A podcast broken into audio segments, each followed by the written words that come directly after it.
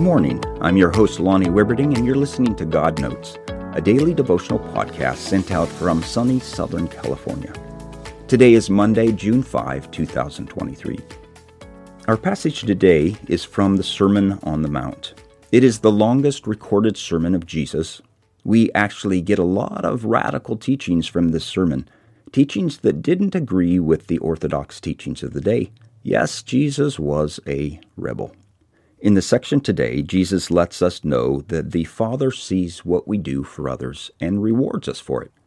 Our Father in heaven has his eye on us and approves of us making someone else's life better and sends us blessings when we do. However, there is something that stops that blessing. Listen to Jesus' radical words. Matthew 6, verses 1 through 4 says, Be careful not to practice your righteousness in front of others to be seen by them. If you do, you will have no reward from your Father in heaven. So when you give to the needy, do not announce it with trumpets, as the hypocrites do in the synagogues and on the streets, to be honored by others. Truly, I tell you, they have received their reward in full.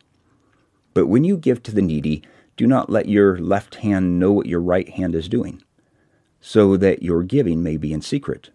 Then your Father, who sees what is done in secret, will reward you. That's kind of a neat picture. Those who are using someone else to bring attention to themselves, God just skips over. He knows their heart. He's not going to play their game.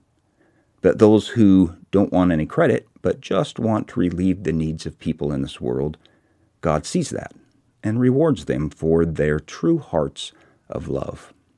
A spunky God who doesn't participate in people's games. I like that. May God bless your day. We'll talk again tomorrow.